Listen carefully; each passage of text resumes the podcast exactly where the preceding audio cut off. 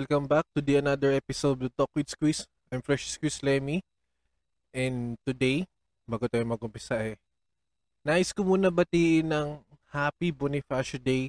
Lahat ng mga nakikinig, syempre, one of the regular holidays dito yan sa Philippines na talagang siguro sineselebrate natin lalo na ng mga empleyado at ng mga estudyante. Syempre, pag estudyante ka, tapos regular holiday, mahati ko lang pasok. So, enjoy yung mga estudyante. More time pa para mag-aral. More time pa para gumawa ng ibang extracurricular activities or may mga projects na kailangan isubmit.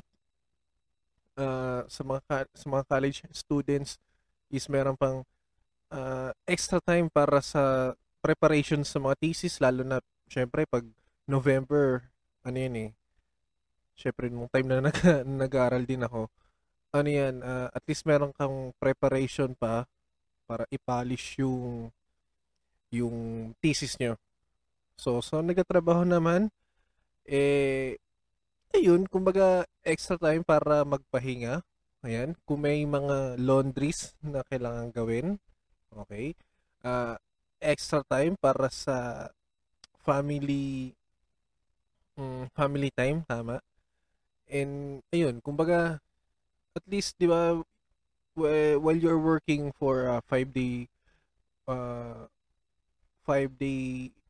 work per week, at least, di ba, parang yung mabawasan ng isa or kahit man 6 na araw yung pasok ng trabaho, at least mabawasan ng isa, di ba, parang masarap na siya sa pakiramdam. Kasi yung isang linggo mabilis na nandin yan di ba? Days pass so fast. Parang ang kulit na. Pero ayun nga, hindi mo naman din namamalayan yun yung paglakad ng araw. So, kumbaga, ito November 30 is yun nga, parang sobrang extrang araw siya para sa pahinga. Ayun. Kumbaga, ano nga ba yung November 30 na sineselebrate, which is yun nga yung isa sa mga key figures ng Philippine Revolution nung Spanish era or Spanish occupation sa Pilipinas. Syempre, ang birth date ni Gat Andres Bonifacio, which is pag sinabi talagang Andres Bonifacio, talagang key figure ng matapang yun Sabi, atapang atao, hindi atakbo. Pero ayun. So, yung November 30, we celebrate it as homage or bilang pagkilala din, syempre, sa araw ng kapanganakan ni Andres Bonifacio. Kumbaga, di ba sa dinami-dami ng mga heroes natin, parang bukod kay Jose Rizal, syempre, Andres Bonifacio lang yung meron talagang kumbaga may concrete or sabi natin na pinakamagandang holiday na pwedeng i-celebrate. Diba? Parang, ayun. Oh, I forgot. Syempre, meron pang Dino Aquino and pero parang yung key figures na kumbaga pag Spanish era or na nag-inoccupy ng mga Spaniards ng Pilipinas, syempre Jose Rizal at Andres Bonifacio lang yung merong talagang holiday. So ayan, kumusta po tayo lahat yung mga nakikinig? Sobrang bilis ng araw tulad ginasabi ko kanina, bukas na bukas. Ayan. Holiday na pagpasok. Kumbaga, yung malamig na simoy ng hangin ng Disyembre dahil December 1 na ho bukas. Sobrang saya na.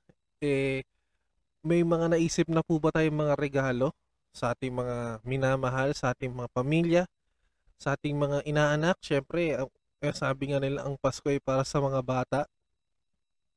Totoo naman yun.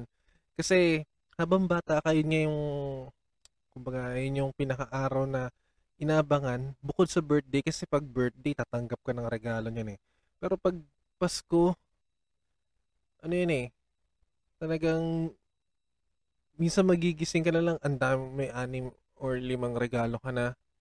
Syempre, may mga extra pa, mamimigay pa ng pera or present. Parang sobrang saya na pagdating ng January, lahat ng mga napamaskuhan, lahat ng mga naging regalo, eh, i-flex mo upon returning sa school ng January. So, kumbaga, pag habang tumatanda ka, parang doon mo na mas nararamdaman na ikaw na yung magbibigay. So, parang, kaya, yung Pasko talaga para sa mga bata kasi ang bata, tanggap lang ng tanggap yan. At, syempre, bilang matanda na rin, eh, seeing those kids and those children na nakaka-receive ng Christmas gifts, eh, siguro, sobrang saya na. Parang very fulfilling na rin para sa ating mga matatanda. Ayan. So, today nga pala, syempre, dapat merong magandang transition, pero I think wala na magandang transition, pero sa lahat ng mga sports aficionados, lalo na sa mundo ng football, eh, I think 4 hours or 5 hours ago, eh, ginanap yung Ballon d'Or 2021 na ginanap sa France as presented by France Football. At for the 7th time, eh, Ballon d'Or recipient or winner ng 2021 Ballon d'Or, or yung parang greatest na achievement na pwedeng ma-receive ng isang individual player is syempre si Lionel Messi. Di ba? Parang masaya din, maganda as a key figure or as an icon na bilang ito yung era na simulang nagustuhan ko yung sport, or sa mga nakikinig ng mga nahilig sa sport na football, na siguro na discover yung sport o yung talagang na-engage or na-inlove sa sport by year 2006 onwards, eh, syempre Messi is one of the key figures din ng football na nag-define din ng isang decade, isang era. So, seeing him winning his 7th golden ball, syempre sa lahat, syempre pag Messi fan ka, sobrang saya nun.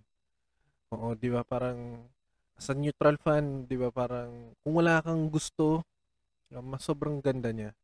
Pero based sa experience, medyo magbabacktrack lang naman tayo ng konti. Ngayon kasi, yung France Football kasi is ang way of the voting para dun sa mga mananalo is through journalist. Hindi ko alam kung sports journalist or mga French journalist, kasi as presented by France Football na kumaga dati kasi hindi sa France ang nagano noon eh, ang governing body na hinaga-award nun. So, FIFA yan dati. Yung talagang governing body na may hawak ng football, FIFA yun. Kumbaga, siguro, para sa mga hindi may, sa wala masyadong idea pa sa FIFA, yung counterpart niya sa basketball is yung FIBA. Ayan. So, by journalists, by managers or coaches ng mga teams, I think ng mga national team, and yung captains ng national teams.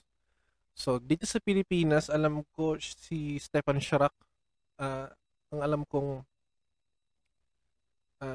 current na captain ng Philippines. Pero I think yung voting niya is by September ata or August or I think October. Basta yung kumbaga kasi matagal yan eh. Kumbaga may processing ng pagboto. Tsaka tingin ko hindi naman sabay-sabay yung pagboto nun. So yun. Kumbaga nanalo naman si Messi na 7th. And yun nga, parang medyo nag-iba kasi. Parang alam ko yung transition ng France Football by 2017 or 2016.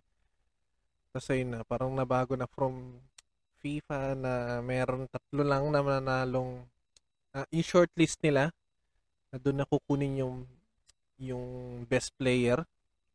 Tapos meron pa tinatawag na FIFA Pro World 11, kumbaga yung best of the best na 11, kumbaga the best fantasy team na pwedeng mabuo. Eh doon yun. Kumbaga dati sobrang bilis nga lang nung sobrang bilis nga lang nung program na yun. Meron ng World 11, tapos siguro konting papahaba lang ng program, tapos Golden Ball na agad. Or sa tingin ko meron pa mga best goalkeeper. Pero yun talaga yung parang notable kasi sa akin, yung World 11 nun, tsaka yung Golden Ball na best player. Noon yun. Pero nung nalipat na yung possession ng pag-award ng best players sa France Football, ayan, nagkaroon na syempre ng Golden Ball para sa female category. Ayan, na alam ko yung establishment ng women's football, alam ko medyo matagal na rin siya, pero parang wala pang governing body or parang institution na nagre-represent ng sa tingin natin ng awarding sa mga outstanding players.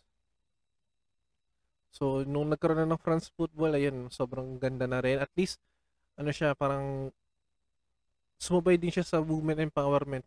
Maganda yun. So, kasi at least yung men's and women's na division or I think na category, medyo nabigyan din ng pansin. Tapos nawala yung World 11, nagkaroon ng best 30 players, kumbaga from keepers, goalkeepers, defenders, midfielders, and forwards. So, ayun, kumbaga nawala na yung best 11 na parang fantasy 11, the best of the best na sinasabi nga nun. Kumbaga nawala na yun.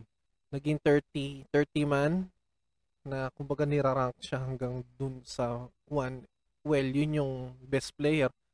Tapos kanina, nagkaroon na ng mga bagong awards like best striker award or best forward award, I think. Tapos yung best goalkeeper award in the form of Yachine trophy.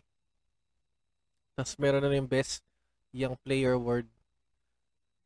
Ayun lang, parang at least nagkaroon ng iba't ibang categories. Kumbaga at least hindi lang konting tao yung ma-awardan. Kasi merong category, meron nang pwedeng manalo. Kumbaga sa isang gabi na yun, hindi lang isa or noon 11 or 12 yung pwedeng umuwi ng panalo kasi meron din best club. Ayun. Kumbaga medyo may maganda din na pang innovate din para sa idea ng mga gustong manalo, ganyan. Kasi nga naman pag new player ka or young player ka, syempre mahirap naman na bumunggo ka sa mga bumunggo ka sa mga batikan na. Kumbaga, kung gusto manalo, syempre you have to earn yourself. Kailangan mo rin gumawa ng pangalan para sa sarili mo. Ayun. So, yun lang kanina, parang siguro meron man lahat ng mga football fanatics or supporters, meron tayong mga kanya-kanya na mga manok. O kasi, ang nangyari kasi dyan, ang duration kasi ng pagboto or processing yan, yung past year, kasi bagong season na yun 2021, 2022. So yung naging performance ng isang player from 2020 to 2021 and yung off-season tournament na major tournaments. So kung ano man yung naging performance niya, kung merong awards na nauwi, kung kasi parang may edge talaga kapag may trophy ka na na pag meron kang Tingin ko parang malaking edge din talaga kapag yung nanalo ka by your country, hindi lang by your club. Well, sa tingin ko yun din yung naging edge din naman ni Messi winning his Copa America with Argentina last July, and yung naging performance naman din niya sa Barcelona last season, eh sobrang ganda rin naman talaga. Diba? Kumbaga, kung meron man key players or key figures na bumuhat sa Barcelona last season, I think si Messi naman din yun. Pero yung first 2 months or 3 months naman din yun, makikita mo naman din nag-struggle nung una. Pero yung kumbaga, yung sweet spot niya nung season na yun by November yata or December, at least na tuloy-tuloy niya na yun. Kumbaga, hindi rin naman lalayo yung narating ng Barca last season, kundi rin naman dahil sa kanya. Kasi ang daming players nun, di ba, parang from departure of Luis Suarez nun, kumbaga, tapos yung series of injuries din naman ng Barca, tapos yung mga tawag dito, yung off ng form ng ibang players.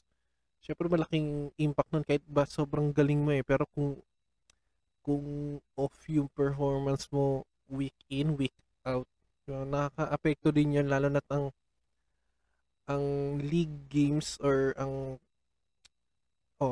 laro ng mga bawat liga eh minsan every week, minsan every 2 weeks. So yun, kumbaga tapos papasok pa yung mga extra competitions na sinalihan ng club. Syempre sobrang exhausting din para sa player nun. So ayun, kumbaga deserved naman din, pero I think ang naging malaking controversy kasi dito is yung last season, kasi during the pandemic nagkaroon ng cancellation sa awards. So yung second best player kanina, which is kay Robert Lewandowski ng Bayern Munich. Last season kasi parang siya kasi yung dapat na mananalo nun, pero dahil nga sa pandemic natigil yun. He won the Bundesliga, he won the kumbaga special cup for the Germans, tournament or cup para sa lahat ng clubs sa Germany. Hindi nakalimutan ko lang kung ano yung competition yun. Parang kumbaga yung German counterpart ng Copa del Rey or na FA Cup yun. Tapos Champions League, syempre. Tapos ayun, yung performance niya sa Bayern by 2019 to 2020 season, na-erase yun nung nagkaroon ng cancellation. Pero kung natuloy yung awards night nun, siya talaga yung panalo nun. No question yun. Kasi talagang kumbaga from the era ng puro Cristiano Ronaldo and Lionel Messi lang na nanalo every Ballon d'Or every year, in which naputol yun nung nanalo si Luka Modric. Kumbaga, pagdating kay yung year na yun ng 2020, natigil kasi. Kumbaga, siguro precaution na lang din dahil nga pandemic, pero ang daming awards na ceremonies last year na natuloy naman din kahit through Zoom. In which kanina parang I noticed din na yung pag-announce sa Chelsea as best club through Zoom din naman, 'di ba? Parang siguro bago pa lang ang technology or ang discovery ng ang paggamit ng online meetings para sa mga paggantong mga klase ng ceremonies eh. Siguro ngayon kasi na-apply na siya, pero noon last year parang hindi pa ganoon katutok yung tao sa mga Zoom or sa mga online meetings. Kung natuloy yun talaga yung parang pinaka-frustration din kasi ng mga Bayern fans. Syempre lahat ng mga players or individuals na nagro-root para sa pagkapanalo na ni Robert Lewandowski. So yung kanina, kumbaga yung days before ng awarding kanina, syempre ang daming article niyan. Ang daming media outlets na ang magsisensationalize ng lahat ng mga balitang ilalabas. Kasi pera yan. Kumbaga, sa lahat ng mga bansang nagpipatronize sa football, ayan, talagang bebenta yan. Yun talaga yung pinaka-atake talaga ng ano. Kasi lahat ng article, ano yan eh, parang magko-contradict yan sa mga naunang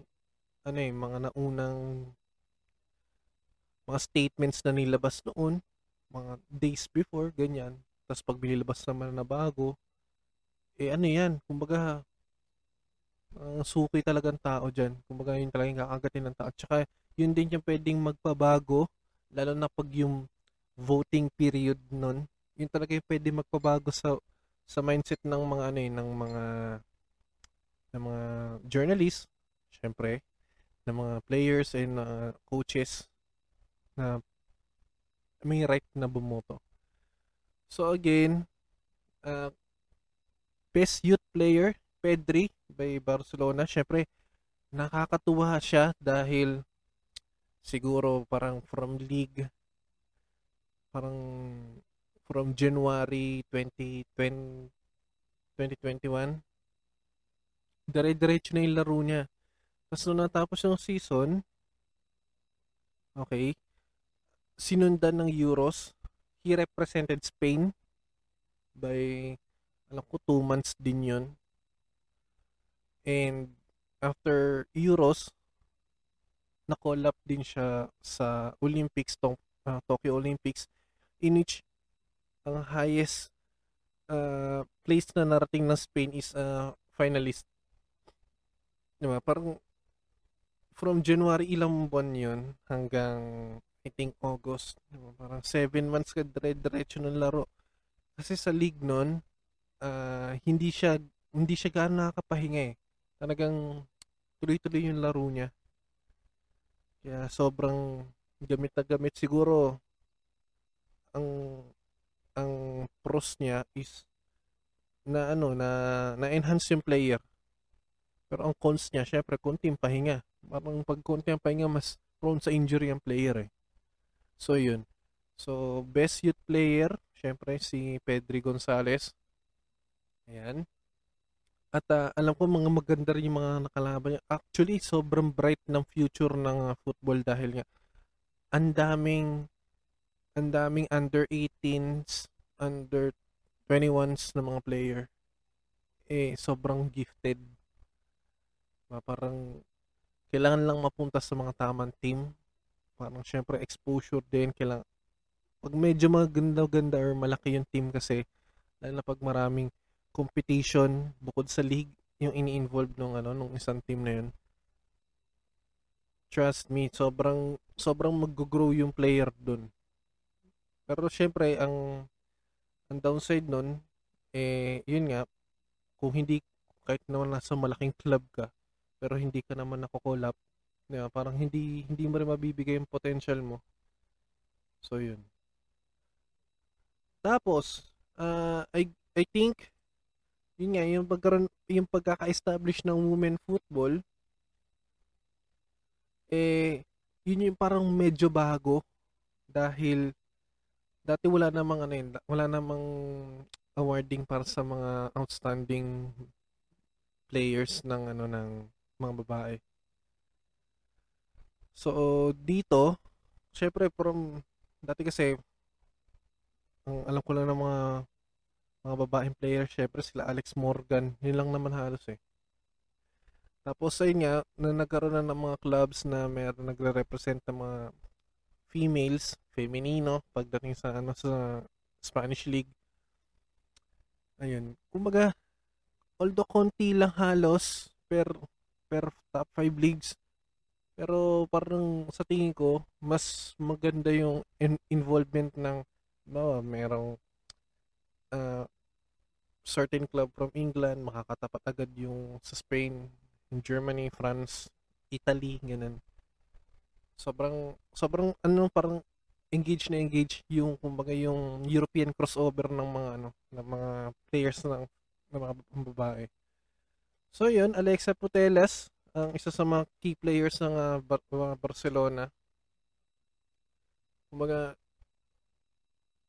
yun yung nag-isa sa mga nagpanalo sa kanila na manalo ng ano ng UEFA Women's Champions League by I think nung June or July. Ayan, kasi actually di ako masyado nakakapanood ng ano eh, kahit nga sa Real Madrid femenino, hindi ako masyado nakakapanood dahil medyo off yung oras nun eh. Nagko-contradict. Siguro baka next season baka pwede nang ma-engage sa mga ganun sa mga pang female games. Pero at least makakita ng mga players na babae na naglalaro sa isang league na unti-unting na-establish. Ano na yan? Kung mga start na yan. So, from young player, Barca, sa female Ballon d'Or or female Golden Ball, babae. And, yun nga, kay Lionel Messi. Pero nagtataka lang ako kasi Messi is a PSG player as of now. Pero syempre yung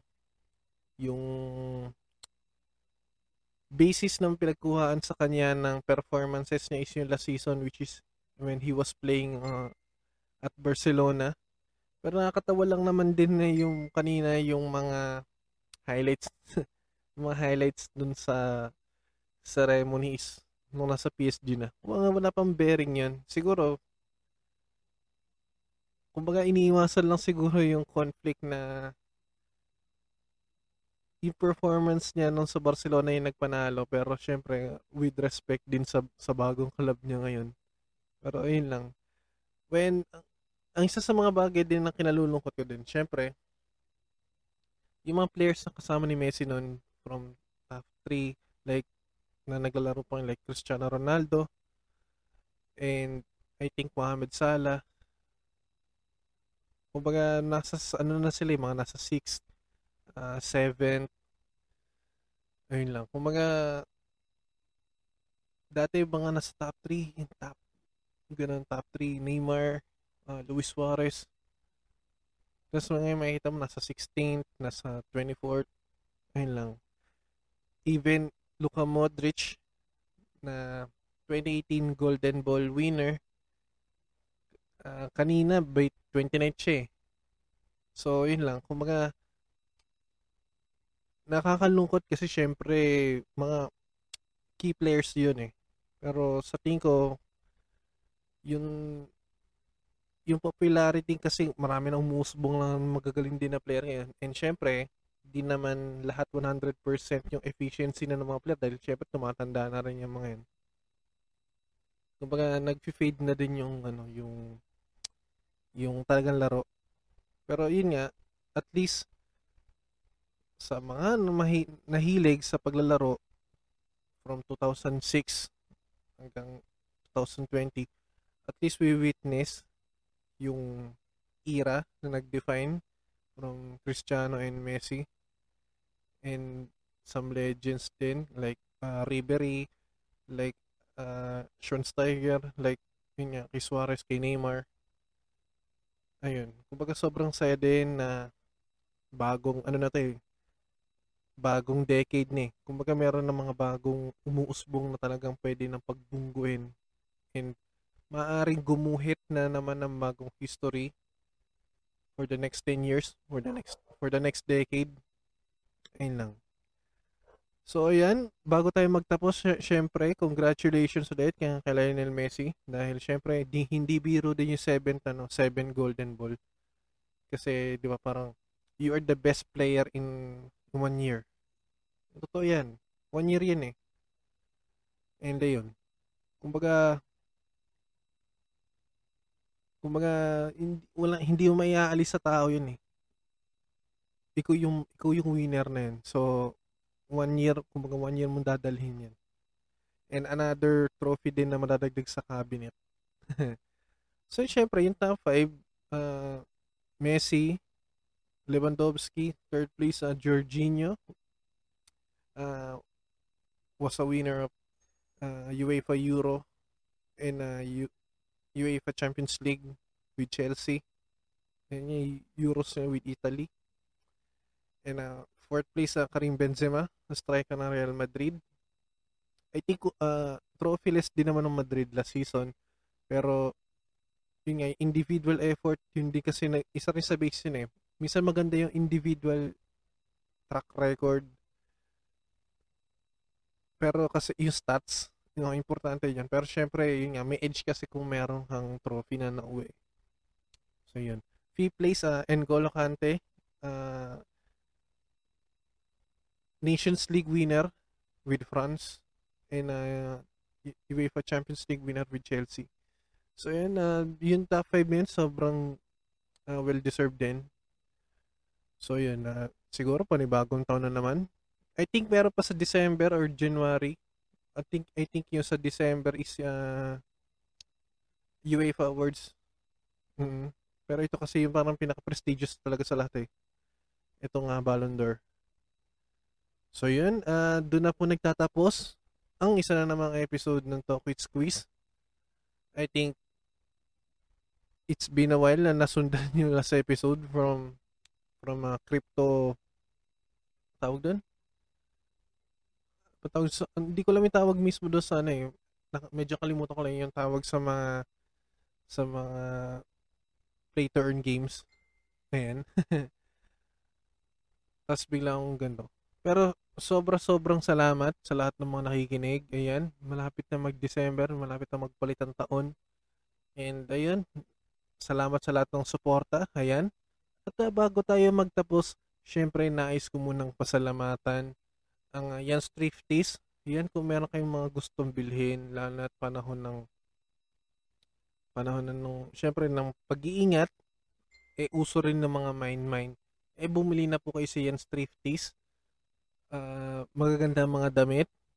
Meron din ako mga damit na galing din sa kanila. Meron mga panlalaki, may pambabae. Alam ko everyday naglalabas sila ng kanilang mga collections. So pumunta lang po kayo sa facebook.com/yanstrifties. Ayan. At kung gusto nyo maging podcaster, ayan. Alam ko, ako kasi nag-start din naman ako sa mababa eh. Nag-start din ako na paano yung struggle na gusto kong mag-podcast pero wala akong idea paano ko sisimulan. Ngayon, posible na kasi yan gamit ang podmetrics.co. Ayan. At ang Anchor.fm. Sa Anchor.fm, kahit mag-record ka lang, tapos i-upload mo, tapos konting lagay-lagay na intros and outros, at lalagyan mo lang ng konting description, album art kung meron ka na naka-ready. And ayun, meron ka ng pag-upload, meron ka ng instant podcast na kakusa na siya kakalat sa lahat ng mga platforms like Spotify, Google Podcast, Apple Podcast. Kusa na siyang iikot. Hindi mo na kailangang problemahin. Gamitin nyo lang ang Anchor.fm. At kung gusto niyo naman ma-monetize ang inyong mga podcast, gamitin niyo lang ang podmetrics.co, gamitin lang ang promo code na Talk with Squeeze. TWS ay uppercase, the rest is lowercase at merong exclamation point. So podmetrics.co, use the referral code Talk with Squeeze. Tulungan, help monetize your podcast by using podmetrics.co. So maraming salamat sa Podmetrics. Alam ko by December magkakaroon tayo ng mga promo. Ayan, na makakatulong sa lahat ng mga makikinig. At yun na, sa Anchor.fm, ayan. Kumbaga, tuloy-tuloy na lang kasi, di ba parang, meron kasing tao na kaya magbigay or kayang magkwento through podcasting.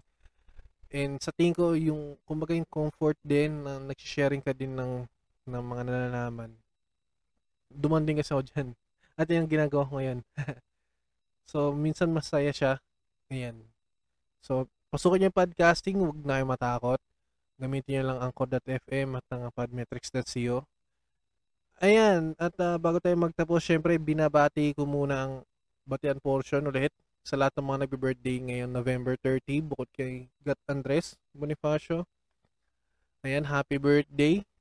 Ayan, payday Monday kahapon. So, tuntuan na naman ng mga empleyado. May mga natira pa ba sa mga sahod natin dyan?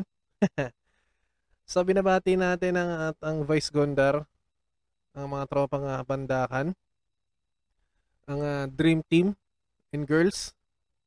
Ayan, magandang araw sa inyo lahat. Ang Parokyanos, ayan, maraming salamat. So ayan, magkita-kita po tayo next time dito sa Talk with Squeeze. I think ang Cycling Diaries meron na tayong re-release. Ang Lemirax meron na rin, at magkita-kita po tayo sa Madrid Talk PH. Ayan, kung gusto nyo ng usapang football or gusto nyo lang may malaman, syempre bukod dito, pumunta lang po kayo doon. Lalo na, ano siya parang podcast program by Peña Madridista Pilipinas. So, pumunta lang po kayo dyan. Marami po kayo matutunan dyan. So, again, kita-kits po tayo agad. Agad next time. Okay, keep safe. Peace. Ingat pa yung lahat. Lem out. Maraming salamat po.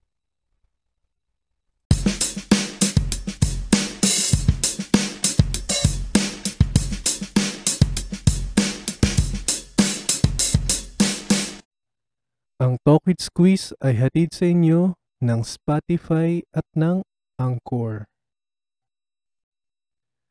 The views and opinions expressed by the host and guest do not necessarily reflect the official policy or position of Fresh Squeeze Lemmy and Talk with Squeeze.